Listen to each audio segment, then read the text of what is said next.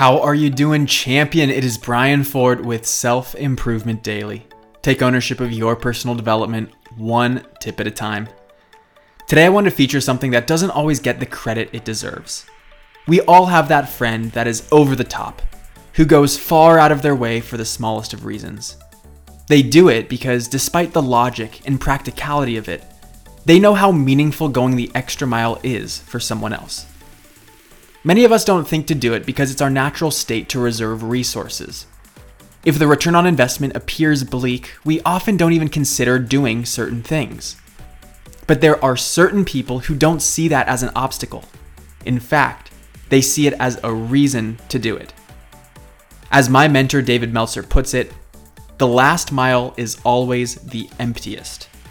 When you go beyond how far the average person goes, you stand out, and it leaves a huge impression because people aren't willing to go there. It might not turn into some crazy outcome or result, but it is a differentiator and it adds value in a few ways.